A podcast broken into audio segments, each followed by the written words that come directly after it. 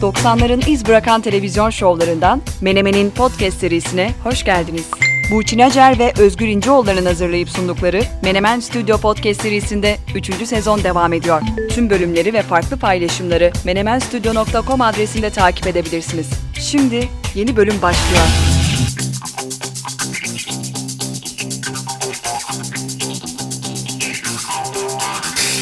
Menemen Podcast 85. bölüme hepiniz hoş geldiniz. Kayıt günümüz 6 Nisan 2022 Çarşamba.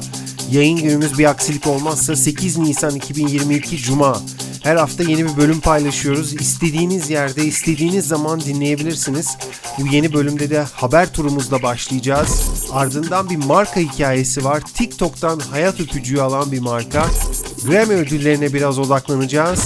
Bir de buna bakta güzel önerilerimiz olacak ve son olarak her zaman olduğu gibi istek parçamız var. Özgür İnceoğulları ve geçen bölümde müzik dinlemenin önemini hepimize hatırlatan, müziğin zihnimiz ve bedenimiz için önemini vurgulayan ve bunların hepsini bilimsel çalışmaların ışığında yapan Burçin Acar karşınızda. Burçin'cim merhaba. Merhaba Özgür. Ben bu 85'e bir şey oldum, yükseldim.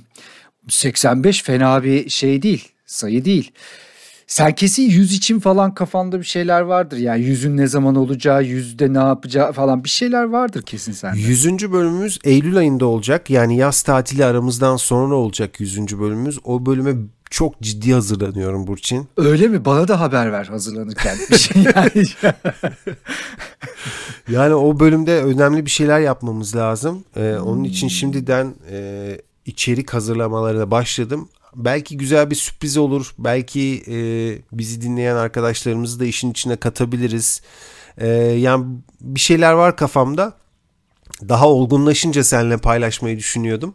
E, ama biz tartışmalara başlayabiliriz. 15 bölüm kaldı sonuçta 100'e. Eylül benim için de tamam bu bu yeterli. Eylül'e e, bir yaz var arada bir şeyler. var. Benim de kafamda bir şeyler var bazı özel bölümler için. Belki bunları birleştiririz. Dinleyicilerimiz dedim bak e, bir iki tane dinleyici mesajı paylaşmak isterim. E, bunlardan bazıları çünkü bizim sorduğumuz sorulara gelen cevaplar. Onları cevapsız bırakmayalım ya da e, paylaşmamış olmayalım. Mesela biz şey sormuştuk geçtiğimiz podcastlerden birinde. Bizi nerede dinliyorsunuz? Ne yaparken dinliyorsunuz? İşte sen söylediğin köpek gezdirirken var, spor yaparken var, aracında otomobilde dinleyen çok. Bir tane de Göksel yolladı. Ee, Göksel Yelken ismiyle e, mandala yaparken ve sudoku çözerken podcast dinliyormuş.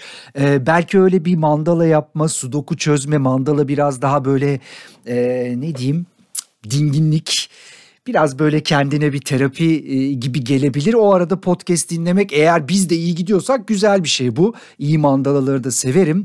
Bir diğeri bu böyle izlediğimiz, dinlediğimiz şeyleri paylaşıyorduk. Siz de izlediklerinizi, dinlediklerinizi paylaşın, keşfedelim, karşılıklı keşif keşif yapalım derken İrem bir mesaj yollamış. Apple TV Plus'ın en iddialı yapımlarından biri. Bunu izlediniz mi demiş. Hiç haberim yoktu Özgür. The Last Days of Ptolemy Gray. Umarım doğru söyledim. Biliyor musun? Hiç duymadım. Ptolemaio. Ptolemaio diye bir şey biliyorum ama o bu ma, bu değil galiba. Ben de duymadım. Ee, bu sene ödülsüz dönmeyeceğini düşünüyorum demiş. Ee, belki bahsetmek isteyebilirsiniz. Bahsettik ama içeriğine hiç girmedim. Bir de tabii biraz e, araştırıp bakmak lazım. Ama böyle bir tavsiye geldiyse ben bir bir şey yapacağım buna. Bir göz atacağım. Bir de buna bakacağım diyorsun. Bir de buna bakacağım evet. Hem ismi de çekici geldi. Böyle bir anda hiç bilmediğim bir şeyle karşılaştım. Bir abonda ne oldum yani onu söyleyeyim. İrem atmıştı söylemiştim. Teşekkürler. Bu arada Göksel'le ben de yazıştım. Ya mandala tamam da dedim ki ya sudoku yaparken biraz kafayı karıştırabiliriz biz. Hani sudoku biraz odaklanma gerekir ya. Hani bir yandan da bizi dinlemek belki kafa karıştırabilir. Dedi ki yok benim kafam karışmıyor. Dolayısıyla sudoku da e, podcast dinlerken yapılabilecek aktivitelerden bir tanesi. Sana bir tane orta şekerli haberim var Burçin. Hadi söyle. Bak kötü demiyorum, kötü haber demiyorum. Orta şekerli diyorum. Hani Tamam. şey vardır ya e, yüzde yetmiş kakaolu çikolata vardır. Böyle Bitter. tadı buruktur. Evet tadı biraz buruktur ama faydalıdır. Hani Çok severim. öyle mi? Bak söyleyeyim. Ben mesela e, yüzde yetmişin altı çok tercih etmem. Çok iyi yerden girdin konuya. Gerçekten öyle. Mesela yüzde seksen bak yüzde seksen beş üstü artık böyle ham kakao yer gibi olursun. O böyle çok hani artık uç bir deneyim. Ama yüzde yetmiş ile seksen arası hakiki çikolatadır başka da bir şey söylemiyorum. Tamam ben sana o zaman gelirken şey getireyim. Yüzde yüz var burada. Abi işte yüzde yüz kakao. Yani o onu o bir şey ifade etmiyor. O böyle tep tep tep böyle yapış yapış ama yüzde yetmiş ve seksen arası İsviçre çikolatası diyorsun. Evet getireyim getireyim tamam. Tamam. Şimdi bilgi şu e, podcast bilin, e, bilinirliği diyorum di- dinlenirliği üzerine. Şimdi gerçi Amerika datası vereceğim Burçin'cim ama ben diyeceksin ki Türkiye datası beni ilgilendiriyor ama şöyle ve yine de vereceğim. 12 yaş üzerindekilere sormuşlar. Geçen ay boyunca podcast dinlediniz mi? Soru bu. 2021'de bu sorunun cevabına e, %41 evet demiş. Yani 100 kişiden 41'i evet geçen ay podcast dinledim demiş. Maalesef bu yıl 2022'de bu sayı %38'e düşmüş. Yani 10 yıldır ilk kez düşmüş Burçin. Hangi yaş grubu bu? 12 üzeri. 12 üzeri açık yani diyorsun. Evet. Ee, Ama şöyle aslında çok da panik olacak bir durum yok. 12-34 yaş arası biraz düşmüş. 35-54 yaş arası yükselmiş. Daha güzel bir bilgi vereyim. Ee, bilgi gibi bilgi vereyim. Podcast'te en çok reklam veren 10 şirketin bu mecraya harcadıkları toplam bütçe 300 milyon dolar Amerika'da. çok iyi. Ve daha da yükselir. Türkiye'deki reklam verenlere bu güzel bilgiyi iletmiş olalım ve konuyu güzel bir şekilde kapatalım. E tamam o zaman ben e, sayıları rakamları boğmayayım ama Türkiye'de de Z kuşağının podcast'te olan ilgisinin artışına dair e, birkaç istatistik paylaşmıştık. Bir, bir bazı konuşmalarda ve webinarlarda konuşuyoruz bunu. Türkiye'de dinleme oranı yani saat olarak saat bazında dinlemeler de artıyor. E, Türkiye'deki gelişme çok umut verici. Hatta Avrupa'nın zaten bu konuda e, en hızlı ilerleyen ülkelerinden bir tanesiyiz. Bazı parametrelerde bir numarayız ama dediğim gibi şu anda çok sayılara, istatistiklere boğmayayım. Ee, daha da gider bu. Biz Türkiye'de bence daha yolun başındayız. Yani ne kadar biz bu işin içindeymişiz ve artık böyle herkes biliyormuş gibi düşünsek de öyle değil. Daha çok yolun başındayız. Ee, güzel, güzel şeyler, sayılar. Özgür teşekkürler. Burçin'cim madem sayılardan başladık sen kısa haber turuna geçmeden evvel bir sayı daha vereyim. Önemli bir haber bu. Yani önemli bir sayı. 3 bölüm önce bahsetmiştik. Bergen filminden bahsetmiştik. 5 haftada toplam 5.1 milyon kişi tarafından izlendi. Box Office Türkiye'de e, yayınlanan listeye göre de tüm zamanlarda ki tüm zamanlar derken bin, e, 1989'dan beri tüm zamanlarda en çok izlenen 10. film şu anda Türkiye'de. Ve tekrarlıyorum bu seviyeye sadece 5 haftada ulaştı. Gösterimi sürüyor ve bu sebeple bence daha da yukarı sıraları zorlayacak. E, bir ufak not vereyim. Yine 3 bölüm önce bahsettiğimiz Müslüm bu listede Türkiye'nin en çok izlenen filmler listesinde 5 numarada. Yani sinemada en çok izlenen 5. Türkçe film e, ve biyografi türünde de en çok izlenen film doğal olarak. Burada iki nokta var yani Bergen'le ilgili iki nokta var. Birincisi daha önce altını çizmiştik. Farah Zeynep Abdullah'ın Bergen şarkılarını söyleyip söylemediğine seyirci karar verecek demiştik. Seyirci bir sorun görmüyor net bir şekilde. İkincisi de bu film e, Bergen'in ve Bergen'in yaşadıklarının hikayesi. E, ben henüz izleyemedim. Burada e, sadece bir sinemada sadece iki seans gösterildi. Yakalayamadım. Dolayısıyla İstanbul'da yakalamaya çalışacağım. E, yani Bergen'in hikayesinde maalesef şiddet var. Ee, ve bu filmin haftada ortalama işte bir buçuk milyon kişi tarafından izlenerek şu anda işte 5 milyonu aşması aslında bir yandan kadına şiddet konusunda hassasiyetimizin arttığının da bir göstergesi. En azından ben öyle umuyorum. Maalesef bu e, olaylar devam ediyor. Yani haberler e, şiddet olayları neredeyse gün aşırı okuduklarımız arasında. E, bu toplumsal sorunun çözümünde değil ama en azından farkındalığının artması anlamında sinemanın fark yaratabileceğini düşünüyorum. O yüzden de bu haberi paylaşmak istedim. Ee, tabii şimdi şöyle bir şey de var. O şiddeti uygulayan adam yaşıyor biliyorsun ve kendi bölgesinde filmin e, yayınlanmasını yasaklattırdı. Adan, Adana'da bir yerde yaşıyor. Kozan'dı galiba. Ee, hatta onunla da kalmadı. Filmin şu anda tamamen kaldırılması için dava açtı. Yani öyle bir ülkede yaşıyoruz ki yani ortadaki durum çok net ki bazılarımızın hafızası zaten bunları hatırlayacak kadar eskiye gidebiliyor. Yani o dönemleri yaşadık. Ee, Ama yaşamayanlar için de ortada bir film var, tarihi gerçekler var ve onun muhatabı olan kişi hala hala nobran bir şekilde hem filmle hem bu filmle ilgili işte düşünenlerle, konuşanlarla uğraşıyor. Ve gözüken o ki ki birçok olayda gözüktüğü gibi aslında e, kendisiyle de kimse uğraşmıyor. Yani istediği gibi de işte filmi bulunduğu bölgeden kaldırttı. Şimdi sinemalardan kaldıracak kadar gücü var mı bilmiyorum ama bunları gayet güzel bir şekilde e, yani büyük bir geniş bir hoşgörü zemini içerisinde yapabiliyor. Bu, bu da çok en, ya çok enteresan diyeceğim ama o kadar çok enteresan dediğimiz şeyler yaşıyoruz ki yaşadık ki bu arasında kaç kaçıncı sıraya girer bilmiyorum. Ee, evet ben de takip ediyorum. Henüz seyretmedim filmi seyredeceğim ee, mutlaka benim de planlarım arasında. Ne, yani ne Batman'leri ne Morbius'ları falan yanına yaklaştırmadı Türkiye'de yani çok sağlam bir şekilde bir numarada gidiyor. Bu arada benim aslında kısa haberlerimden bir tanesi bir haber takibi de yapmış olalım. Belki sen de merak ediyorsun. Tam biz programa hazırlanırken geldi sonuç. Ed Sheeran'ın Shape of You'suna bir telif davası açılmıştı biliyorsun. Doğru. Biz de çok yakından takip ettik. Dava bitti. Ed Sheeran kazandı. Ee, ve bu tabii ki çok önemli. Kaybetseydi de çok önemliydi. Kazansa, kazandı yine çok önemli. Kaybetseydi birçok şarkı için çok karanlık bir dönem başlayacaktı. Ee, kazanması ne, niçin önemli? Kendisi hatta hemen sonra bir video paylaştı. Orada bir takım şeyler söyledi. Dedi ki yani e, bu şarkı yazma endüstrisine gerçekten zarar veriyor. Nedir bu zarar veren? Genellikle bu tip iddialar olduğu zaman sanatçılar mahkemeye gitmeyi tercih etmiyorlar. Bir şekilde bir parayla anlaşmayı tercih ediyorlar. Ya başımız ağrımasın, çok basında yer almasın ama bunun aslında kötü bir şey olduğunu söylüyor Ed Sheeran. Çünkü ortada bir gerçek var, haklı haksız. Hep böyle muallak kalıyor çünkü durumlar. Ee, ve diyor ki işin bir başka noktasında pop müzikte kullanılan çok fazla nota ve çok az akor var. Spotify'da her gün 60 bin şarkı yayınlanıyor. Bu yılda 22 milyon şarkı eder ve mevcutta sadece 12 notamız var. Yani hani herkes o ondan çaldı bu bundan çaldı biraz ayağımız yere basmalı diyor. Bu tabii çok önemliydi e, bu davayı kazanmış olması. E, çünkü kaybetseydi gerçekten birçok şarkıyı birçok şarkıya benzetip böyle bir e, davalar zinciri e, açılacaktı. O yüzden bu son dakika taze haberi de seninle paylaşmak istedim. Sevindiğini görüyorum. Evet şarkının hangi bölümünün alıntı olduğu iddia ediliyordu? Oha oha. Ya bak şimdi bir bunu...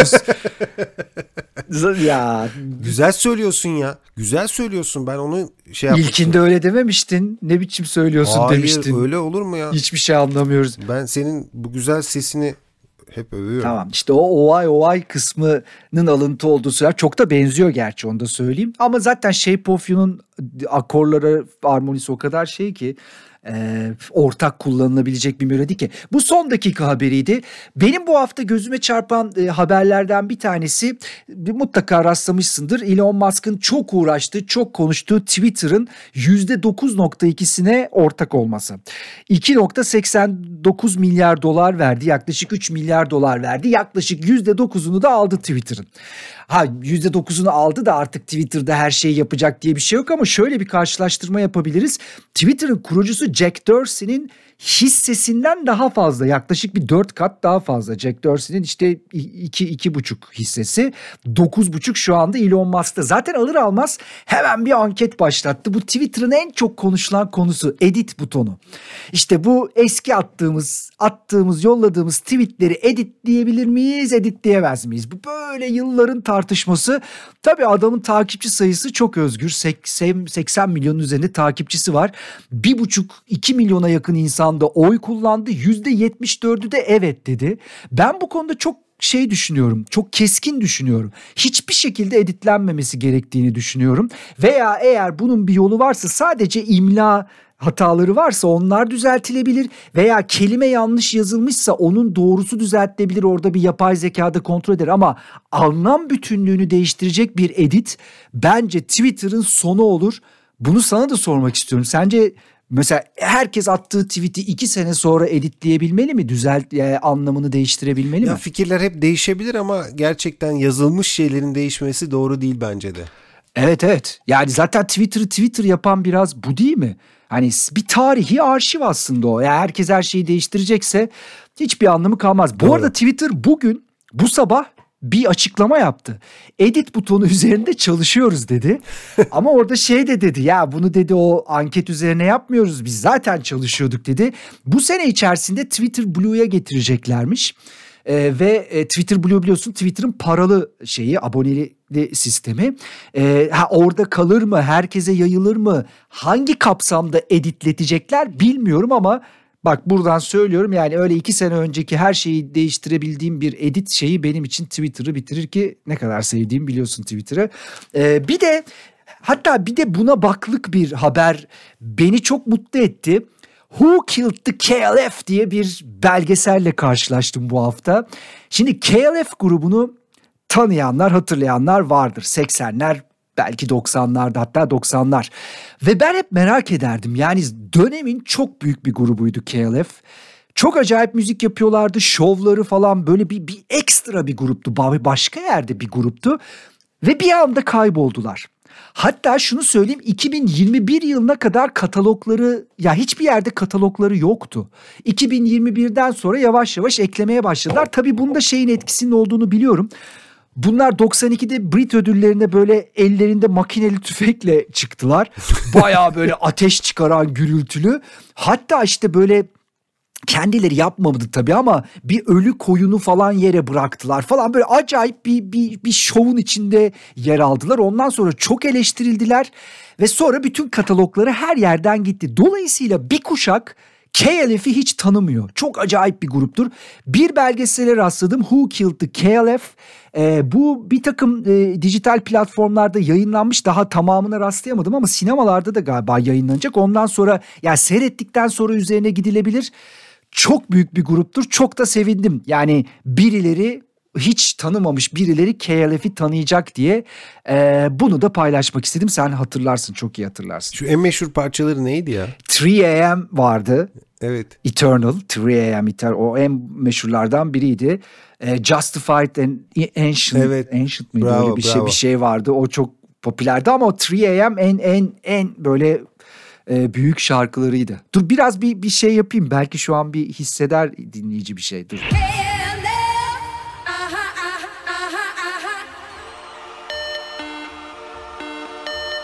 KLF is gonna rock you.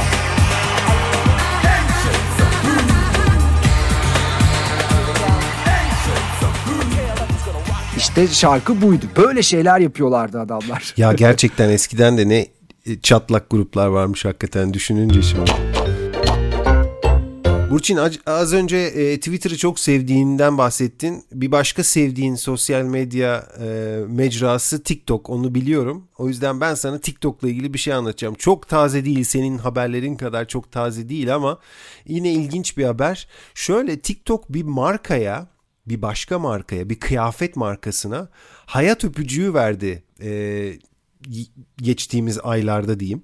E, ve gerçekten markaya büyük katkıda bulundu. Ben bunun hikayesini anlatmak istiyorum. Biraz o markadan bahsetmek istiyorum. Sonra da TikTok'un bu markaya nasıl destek verdiğinden bahsetmek istiyorum. Şimdi ben bundan 21 yıl önce 20'li yaşların yaşlardayken bir seminere katılmıştım. E, konusu yaratıcılıktı bu seminerin. Konuşmacı Amerika'dan e, bir üniversiteden geliyordu. Bir pazarlama profesörüydü. Dedi ki e, dinleyenlere içlerinde ben de vardım. İşte sizlere dedi çok yaratıcı bir markadan bahsedeceğim. Konu yaratıcılık ya. Ve anlatmaya başladı. Öncelikle sordu yani bize sordu salondakilere dedi, dedi ki e, size bir marka ismi vereceğim. Bu markayı duydunuz mu? Abercrombie and Fitch. Böyle az sayıda el kalktı salonda. E, adam sanki böyle daha fazla kişinin e, markayı tanıyacağını düşünüyordu Böyle olunca yani çok az sayıda el kalkınca dedi ki ben size dedi en başından anlatayım dedi. En başından anlattı bize. Kısa özetini vereceğim şimdi. 1800'lerin sonunda e, iki kişi kuruyorlar markayı. Markaya adını veren iki kişi bunlar. Spor malzemeleri satıyorlar. Başarılı oluyorlar. Ama 70'lerde 1970'lerde iflas ediyorlar ve marka birdenbire yok oluyor. Kayboluyor. 1980'lere geliyoruz. 80'lerin sonunda bir şirket, bir başka şirket sadece markanın ismini satın alıyor. ve arkasına acayip yaratıcı fikirler koyuyor. Adam da zaten bu yaratıcı fikirleri anlatmıştı bize ta 21 yıl evvel. E, ve bu fikirler sayesinde de marka böyle anka kuşu vardır ya küllerinden doğar falan. Hakikaten öyle. Çok severim. Öyle oluyor. Çok kısaca bu yaratıcı fikirlere örnekler vereyim ben. Şimdi başta konumlandırma tabii markanın konumlandırması. Şimdi gençlere gündelik kaliteli kıyafetler sunan böyle bir lifestyle e, marka olarak sunuyor kendini. Kampanyalarıyla ilgi topluyor. Fiyatlar yüksek. E, mağaza ortamı baya farklı. Alışveriş deneyimi de çok ilgi çekici. Çünkü şöyle ortam yani mağazaya giriyorsun ortam kulüp gibi. Yani bayağı kulüp gibi. Böyle bir hayli karartılmış bir ortam var ve ürünlerin üzerine böyle spot ışıklar vurulmuş. Böyle içeride yüksek sesle dans müziği çalıyor. Yani böyle hani Power FM'in bir yüksek enerjisi vardır ya. evet, evet. Ya öyle bir sound var içeride. Böyle genelde vokalli böyle dans parçaları. Bak örnek vereyim mi sana birkaç tane? Ver ver bakalım.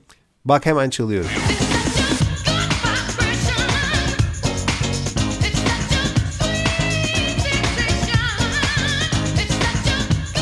Marky Mark and the Funky Bunch. Mark Wahlberg. Sonradan Hollywood yıldızı olmuştu. Bir örnek daha veriyorum.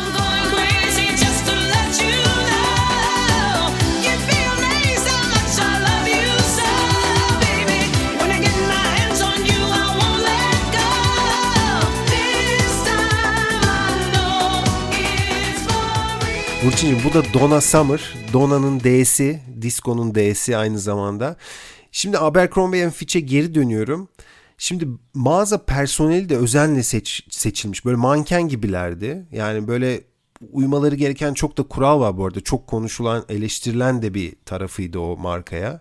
Özellikle reklamları mesela Abercrombie Fitch bir kıyafet markasıydı ama görsellerinde mesela giyinik modellerden daha çok yarı çıplak modeller vardı. Ee, ve bu kampanyalarının çoğunun yaratıcısı e, Amerikalı bir fotoğrafçıydı. Amerikalı bir moda fotoğrafçısı Bruce Weber'dı. E, eğer hiç böyle Abercrombie Fitch reklam görseli görmediyseniz e, açın mesela YouTube'dan Pet Shop Boys'un Being Boring e, video klibini açın. Ne demek istediğimi anlayacaksınız. Böyle çok güzel erkek ve kadın yarı çıplak modeller var. Böyle siyah beyaz bir video klip. Long Island'da böyle bir evde parti veriyorlar. MTV bile hani çıplaklık yüzünden e, yayınlamadı bu klibi. E, ve bu klibi yöneten Bruce Weber, Abercrombie Fitch kampanyalarını şekillendiren kişiydi ve özellikle siyah beyaz görselleriyle e, markanın görünümünün altyapısını oluşturdu. Şimdi müziği anlattım, e, kampanyayı anlattım. Çalma listesi mesela özenle hazırlanıyordu. Tüm mağazalarda böyle periyodik olarak eş zamanlı değiştiriliyordu ki bu listenin takipçileri de vardı genelde mağazanın böyle ikinci katına çıkıyordun. İşte bir erkek bir kadın böyle çalışan ki onlara işte marka elçisi deniyordu ki marka elçisi kavramını yıllar yıllar önce belki 20 yıl önce onlardan duymuştum ben. Ee, bu müzik eşliğinde böyle dans ediyorlardı. Yani ortam böyle hani kendini iyi hissetme ve kendini iyi hissettirme üzerine kurgulanmış durumdaydı. İster istemez böyle gülümsüyordun içerideyken ve insanın kafasından böyle şey geçiyordu otomatikman. Ya bar ne tarafta hani acaba bir kadeh bir şey içebilir miyim falan düşüncesi geçiyordu. Bir de koku olayı vardı tabii. Mesela e, malum hani birden fazla duyuya hitap etme olayı e, o dönemin e, önemli trendi. Doğal olarak mesela bunu da ihmal etmemişti marka ve dolayısıyla e, erkek kıyafetleri bölümünde ayrı, kadın kıyafetleri bölümünde ayrı bir koku vardı ve o kokular hemen böyle bir çekim unsuru haline geliyordu. Sonra sonra sonra Abercrombie Fitch'in başarısı azaldı.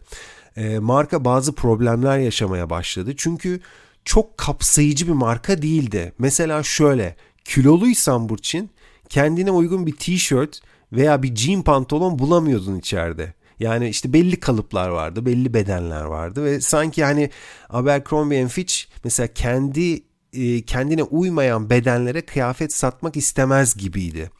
Bu da satışlarına negatif yansıdı ve çok kan kaybetti. Hatta CEO bu tutumlarından dolayı özür dilemek zorunda kaldı. 5-6 e, yıl önce e, yapılan araştırmalarda Amerika'nın en sevilmeyen perakende markası bile seçilmişti. Yani o kadar bir anda kafa üstü çakıldı. Ee, ve sonra tabii bu, bu olaylar olunca tekrardan bir markalama ve relansman çalışmalarına girişti. Ve akıllı hamleler yaptı. Marka tekrardan toparladı. Hatta 2021'in son çeyreğinde geçtiğimiz yılın son çeyreğinde bak sosyal medya üzerinden yapılan satışlarda müthiş bir büyüme yakaladıklarını açıkladılar. İşte bunu nasıl yaptılar? Başa dönüyorum. Hedefledikleri kitleye görmek istediklerini görmek istedikleri yerde gösterdiler. O yer neresi? Tabii ki TikTok. TikTok. TikTok bir marka yere çakıldığı zaman geri dönüş yapması gerçekten çok zordur.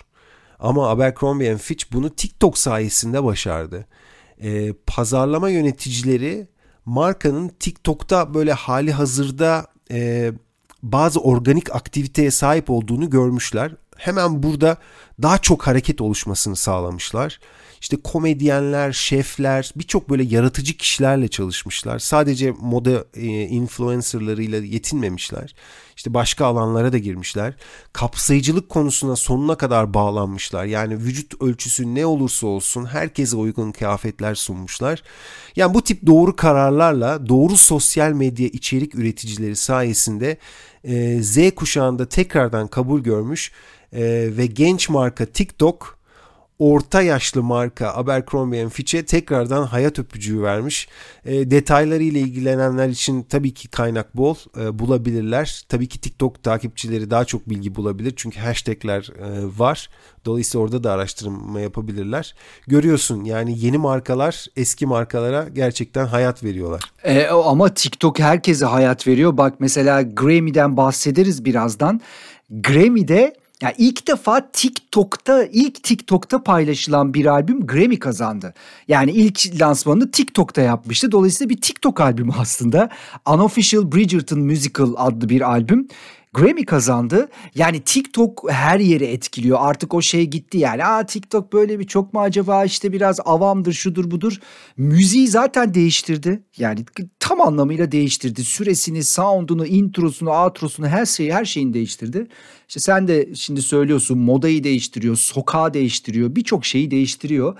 Ne kadar daha uzun süre devam edecek ben onu merak ediyorum. Şimdi bu, bütün bunların hepsinin bir süresi var biliyorsun. Yani her sosyal medya, her etki yenisi çıkana kadar o şeyi sürdürüyor. Evet. Bakalım TikTok ne kadar gidecek? Bence e, daha da yolun başındalar gibi de bir his var içimde. İstersen buradan bir Grammy özeti geçeyim. Grammy seyrettin mi? E, Grammy'leri seyretmedim ama e, programı aldım. Hafta sonu tekrarları yayınlanacakmış. Onları gördüm Power TV'de. Hı hı. Hafta sonu seyredeceğim ama var mıydı kavga, gürültü, tokat, küfür? Var mıydı öyle bir şeyler? Tertemizdi Özgür, tertemiz. ne kavga, ne gürültü, ne tokat, ne bushido falan hiçbir şey yoktu. E, hatta şöyle söyleyebilirim son yıllarda gerçekleşen en düzgün güzel akışı olan, eğlencesi bol olan ödül töreniydi. E, bu açıdan da zaten mesela reytinglere yansıdı. Geçen sene dibi görmüştü Grammy. Birçok ödül töreninin reytingi çok kötüydü geçen sene. Geçen sene Grammy'de dibi görenlerdendi. Bu sene nispeten yükseldiler. Twitter'daki etkileşimleri çok iyi oldu. Oscar'dan daha fazla ki Oscar Will Smith'in tokatıyla beraber yani sosyal medyada acayip konuşuldu. Yaklaşık 36-37 milyon etkileşim aldı. Grammy daha ikinci gününde 56 milyonu bulmuştu Twitter'da ve tamamen hani kazanan kaybedenlerle alakalı. Tabii burada BTS'in etkisi çok yüksek. Yani BTS'i çıkarsak ödül töreninden etkileşimde düşer, reytingde düşer. Ya yani bunların hepsini de kabul etmek lazım. Güzel bir ödül töreniydi. Kazasız belasız bitti. Ee, bazı tahminlerimiz tuttu, bazıları tutmadı. 11 dalda adaydı John Batiste. Sen seversin bu Pixar Soul. Ee, VR albümüyle yılın albümü de dahil bir 5 tane ödül aldı bence günün kazananıydı, gecenin kazananıydı. Bu arada 14 yıl sonra yılın albümü ödülünü kazanan ilk siyahi isim oldu. Bu da çok önemliydi gece için. Ee, Silk Sonic bence gecenin başarılı grubuydu. Bruno Mars ve Anderson Park'ın grubu. Yılın kaydı ki çok önemli bir ödül. Yılın kaydı, yılın şarkısı. Bunlar dahil olmak üzere tam 4 tane ödül aldılar. Beklendiği gibi Olivia Rodrigo geçen seneye damga vuran genç müthiş çıkış 3 ödül aldı. Foo Fighters 3 ödül aldı ama bununla kalmadı. Foo Fighters tarihe de geçti. Mesela artık e, en çok Grammy kazanan Amerikalı grup Foo Fighters. Yani her gruptan daha fazla Grammy kazandılar. 15 kere Grammy kazandılar. E, bu çok önemli ve rock albüm kategorisinde beşinci kez kazandılar ki bu kategoriyi iki kez kazanan var. Üçü gören yok. Foo Fighters beşinci kez kazandı. Bu arada tabii ki Taylor Hawkins için de güzel bir anma gerçekleşti. Şimdi sen de tekrarını seyrettiğinde 16 canlı performans seyredeceksin Özgür. İçinde Lil Nas X var, işte Lady Gaga var, Olivia Rodrigo var, Justin Bieber var. Benim favorim BTS'in ki BTS'in James Bond'dan etkilendiği şey performans. E, bayağı kapsamlı bir performanstı. Billie Eilish Taylor Hawkins tişörtlü bir performans sergiledi. Onunkini de beğendim. John Legend son derece duygusal bir performans. Zelenski ilk önce mesajıyla katıldı. Ondan sonra tabii bir koro geldi. John Legend geldi falan filan. İçimizi dağladı. Seversin ama sen. Bence güzel bir performanstı. Gecenin iyilerindendi. Bunun dışında sürprizler vardı. Billie Eilish'in ödül almaması bence sürpriz. Lil Nas X'in ödül almaması sürpriz. Ee, başka başka. Bu arada Louis... BTS. BTS tabii ki sürpriz ama BTS hani performansıyla ben buradayım dedirtti. Ee, o da tabii ki sürpriz. Bunun dışında Louis C.K. ödül aldı mesela. Bu çok tartışıldı biliyorsun. Kendisi tacizle yargılanıyor ve yani işte stand-up'ını yapmıyor. Hiçbir yerde şu anda varlığını gösteremezken Grammy kazanması çok tartışılır bir olay. Bu çok tartışılıyor zaten. Hani işte bu özel hayat ve buradaki bir takım kriminal olaylar yapılan sanatla ne kadar e, bağdaştırılabilir? Bunun bir örneği Kanye West ödül kazandı ama kazandığı ödüller o gecenin ana e, canlı yayın kısmında değildi. O yüzden bir konuşma, bir sıkıntı falan çıkmadı ortaya ama bu arada Kanye West kazandığı ödülle e, Jay-Z ile durumu eşitledi rap sanatçısı olarak. İkisi de 24'er Grammy kazandılar. Bundan sonra ilk kazanan öne geçecek. İlk defa bir Beatles e, üyesinin oğlu yani işte e, çocuklar ikinci kuşak Beatles'lardan ilk defa biri ödül kazandı. E, Danny Harrison ödül kazandı. Bir box set çıkarmışlardı onunla beraber. Senle burada çok konuşmuştuk. Bo Burnham, e, All Eyes On Me o, o performansla ödül kazandı ama Bo Burnham'ın zaten ödül kazanması bence önemliydi. Halen izlemediyseniz Netflix'te şiddetle tavsiye ediyorum ki ben çok müzikal sevmem ama bu müzik ağırlıklı çok acayip bir şey. Ee, Obama aday olduğu çok aday oldu şimdiye kadar ilk defa kaybetti. Öyle söyleyeyim. Obama, Barack Obama ilk defa kaybetti. Diğer aday olduğu her seferinde kazanmıştı. Bu Spoken World albüm diyorlar işte konuşmalı, anlatmalı albümlerden. Ee, temiz bir ödül töreniydi. İzlediğin zaman bence sen de beğeneceksin. Ee, böyle bir ödül töreni olabileceği de birkaç yıl içerisinde gösterildi. Bakalım seneye ne olacak? Bu reytingler hala düşük ama onu da söyleyeyim sana yani. Hala toparlamış değil. Gecenin en şık kişisi kimdi? Ya ben onları çok anlamıyorum Özgür. Yani ben mesela bu çok şıktı. Mesela Dua Lipa bana çok güzel geldi. Kıyafeti falan. Ama mesela çok kimse de beğenmemiş.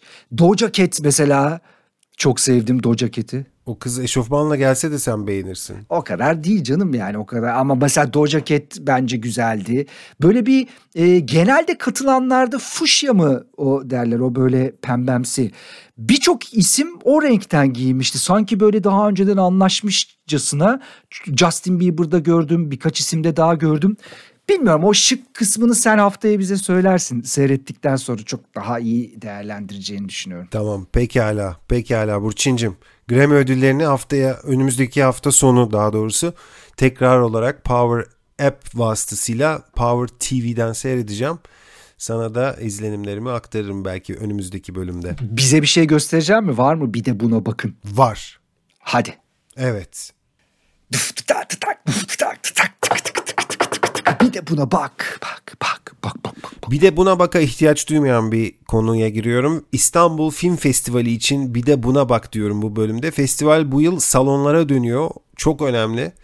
Ee, bu bölümümüzü yayınlayacağımız 8 Nisan 2022 Cuma günü başlıyor İstanbul Film Festivali. 19 Nisan'a kadar da sürecek. Ee, pandemi sebebiyle 2 yıldır farklı formatlardaydı. İşte çevrim içi gösterimler oluyordu, açık hava gösterimleri oluyordu. Onlarla devam etmişlerdi ve eski formata ve eski tarihe geri dönüldü. Salonlara geri dönüldü ve Nisan ayına, Nisan ayı İstanbul Film Festivali ayıdır.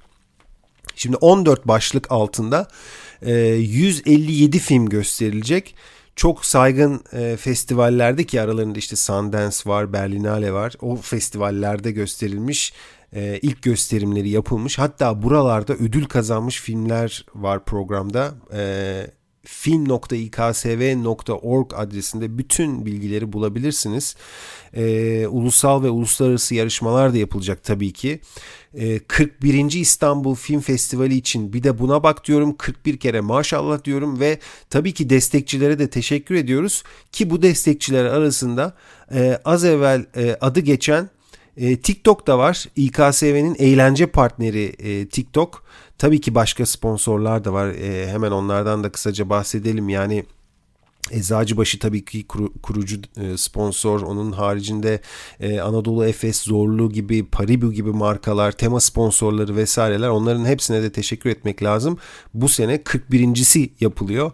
E, meraklıları için, film severler için bir şölen başlamak üzere. E, bu kadar uzun süre bir kalite standartını hep hep bir yerde tutmak hatta yükseltmek Türkiye'de çok zor. Tamamen takdir edilesi bir durum. E, ben de bir ekleme yapabilir miyim bir de buna bak için? Lütfen Burçin'cim. Tamam aynı jingle'ın içerisindeyim. Prince hayatını kaybetti ama bence yani tüm zamanların en iyilerinden biridir. Hatta bizim Funkider benim en çok seyretmek sahnede görmek istediğim kişiydi Prince öldü ve göremedim. Hep bunu söyler Prince'le ilgili bir haber verdiğimizde. Müthiş bir yetenekti, olağanüstü bir isimdi. Bu hafta Prince'in 11 yaşındaki video görüntüsü ortaya çıktı ve çok ilginç bir şekilde ortaya çıktı.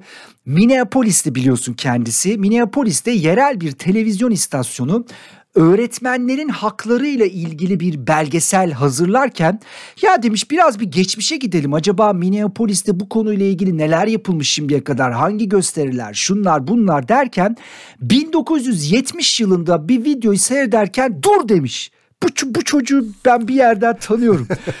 Çocuk 11 yaşındaki Prince. Prince o 11 yaşındaki Prince çıkıyor. Bayağı öğretmenlerle ilgili işte bizim için çalışıyorlar. Tabii ki daha fazlasını hak ediyorlar. Bayağı bayağı bir aktivist gibi konuşuyor. Tabii bunu gö- gö- görüyor araştıran kişi çok şaşırıyor onaylatıyor işte o suratına bakıyor falan çocukluk resimleri ve sonra artık kesinleştikten sonra da basınla paylaşıyor. Ben o videonun e, linkini paylaşacağım videonun ortalarına doğru. Hem e, olayın hikayesini anlatıyorlar hem de videonun ortalarına doğru 11 yaşında kendine özgüveni çok yüksek söylediklerinin çok farkında bir Prince izleyeceklerdir. İlk defa bu görüntü ortaya çıktı. Bir de buna bak linkini açıklamaya etki, e, ekliyorum. Başarılı olacağı o yaştan belliymiş yani. Kesin kesin kesin. Var mı istek şarkın? Olmaz mı Burçin? İstek parçasız. Hadi yolla. İstek parçasız bir bölümü bitirmem. Yolla yolla. Peki. Bu bölümde sırada 90'lardan bir istek parçası var. Burçin Acer'in favorisi olan 10 yıldır 90'lar. Bakalım seçtiğim parçada favorilerinden biri mi Burçin'cim? Ee, geçen bölüm senden istediğim parça New Order'dan True Faith'ti.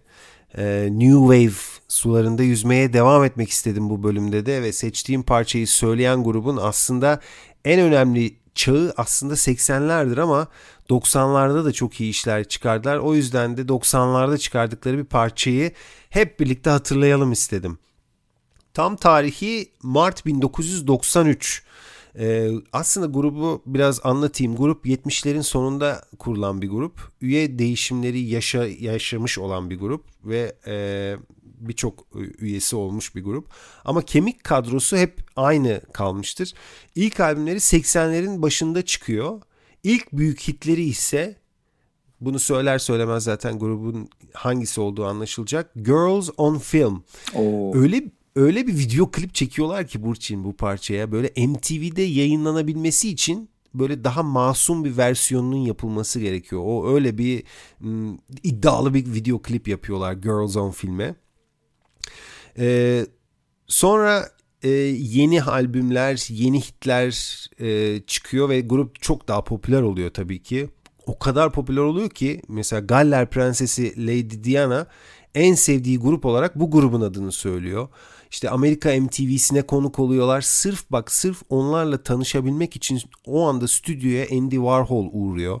Yani bu kadar başarılı oluyorlar ve bu kadar başarıya rağmen 80'lerin ortasında böyle beklenmedik bir hareket yapıyorlar ve ikiye bölünüyorlar. Grup ikiye bölünüyor. Bazı grup üyeleri mesela başka müzisyenlerle bir grup kuruyor. Sonra kalanlar başka bir isimle devam ediyorlar. Böyle bir e, garip bir dönem geçiriyorlar. Sonra tekrar bir araya geliyorlar ama dengeleri biraz bozuluyor açıkçası. Ayrılanlar falan oluyor. İşte o değişimler o yüzden oluyor falan. E, müzikal rotalarında da değişiklikler oluyor. İşte 80'lerin sonu 90'ların başı böyle synthesizer pop'un artık düşüşe geçtiği bir dönem. 90'ların başında e, o eski tarz kalmıyor. Biraz hip hop, işte techno, e, alternative rock gibi böyle türler böyle kendilerini gösteriyorlar açıkçası. Böyle daha ağırlıklı olmaya başlıyorlar. Neyse grubumuz Duran Duran Burçincim. Tabii. Bu da aslında üzerine dakikalarca konuşulabilecek bir gruptur. Hala da aktif oldukları için hikayeleri de uzundur. Ee, ama oralara girmeyeceğim. Artık seçtiğim parçaya odaklanacağım. Yıl 1993 dedik. Ee, Duran Duran yeni bir albüm yapıyor 1993'te. Ve ikinci kez albüme kendi isimlerini yani grubun ismini koyuyorlar. Ee, ama bu albümü daha çok The Wedding albüm olarak e, tanır insanlar, dinleyenler. Çünkü kapağında e, grup üyelerinin e, ailelerinin işte ebeveynlerinin evlilik fotoğrafları yer alır. O yüzden Wedding Album diye tanınır bu albüm. E, Duran Duran'ın çok başarılı olamayan birkaç albümünden sonra böyle gruba can simidi gelen bir albümdür bu. Duran Duran The Wedding Album. İlk 45'lik Ordinary World Ardından da benim şimdi seçtiğim parça çıkar ve müthiş ilgi görür gerçekten bu iki parça. Parçanın adı da seçtiğim parçanın adı da Kamandan Burçinci. Of çok severim. Çok severim. Sever misin? Bayılırım. Peki. Öyle böyle değil. Şimdi Nick Rhodes işte grubun kemik e, üyelerinden ve o dönemki gitaristleri Warren Cucurulo aslında böyle başka bir proje için çalışırlarken bir anda bu beste çıkıyor. Tam o sırada stüdyoya böyle Simon Le Bon giriyor. Diyor ki beyler bir dakika diyor. Bir dakika. Bir güzel bir şey oluyor burada diyor. Ben hemen buna bir söz yazarım diyor. Sözler yazılınca tabii parça o işte projeden çıkıyor ve bir anda Duran Duran parçası oluyor tabii ve son dakikada da albüme giriyor. Son dakikada yani. Parçada bir kadın sesi vardır. Çok güzel bir kadın sesi vardır. Tessa Niles'dır o ses. Ee, o da mesela arka vokal deyince belki de en önemli isimlerden bir, biridir. Yani çok çok çok fazla e, tanınan kişiye vokal yapmıştır ve aslında arka vokaller e, Burçin bunlar çok önemli iş yaparlar ama maalesef hiç tanınmazlar. E, onlarla ilgili bir belgesel izlemek isterseniz e, 20 Feet From Stardom diye bir belgesel var. Onu çok öneririm gerçekten. Arka vokallerin e, önemini anlatır ve Gerçekten onlarla röportajlar vardır. Neyse uzatıyorum lafı. Kamandan ne demek? Parçanın ismi ne anlama geliyor? Sözlük anlamı aslında çözülmek anlamına geliyor. Come undone. Ee, Simon Le Bon'a göre ki sözleri yazan olduğu için aslında o ne derse o. E, bu parça ilk kez aşık olanlar için bir şarkı. E, bunu zaten nakarattaki o Who do you need, who do you love, when you come undone sözleriyle çok net hissettiriyor. Bu parçayı seçtim Burçin'cim. Şimdi şöyle söyleyeyim Özgür bu çok seksi bir şarkıdır bir kere. Yani bütün konuştukların tamam okey ama bu bu ya mesela bazı listeler vardır. Seksi şarkılar, işte erotik şarkılar, şöyle şarkı. Bu şarkı o listelerin şarkısıdır. Hatta ilk üçüdür. Bir kere onu bir köşeye koyalım. Bu çok seksi bir şarkıdır.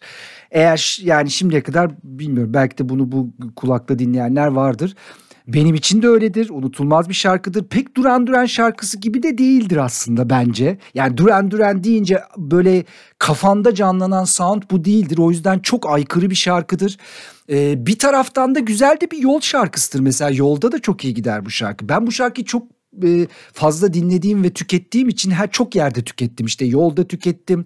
Mesela bir ayrılık şarkısıdır ne kadar tam tersi bir niyetle yazsalar da ayrıldığın zaman dinle bakalım biraz şöyle ağlatır yani. Çok acayip bir şarkı ya. Yani mesela şu anda bu dediklerimden hangisinin kafasıyla dinleyicilerimiz dinleyecekler bize lütfen yazın. Size ne hissettirdiğini çok güzel bir seçim yaptın Özgür. Müthiş. 2020'lerdeyiz. Bak bu parça neredeyse 30 yaşında ve hala büyük bir zevkle dinleniyor. Bunu seçtik bu bölümde. Kamandan ve Duran Duran. Önümüzdeki bölümde buluşmak üzere. Hoşçakalın. Görüşmek üzere.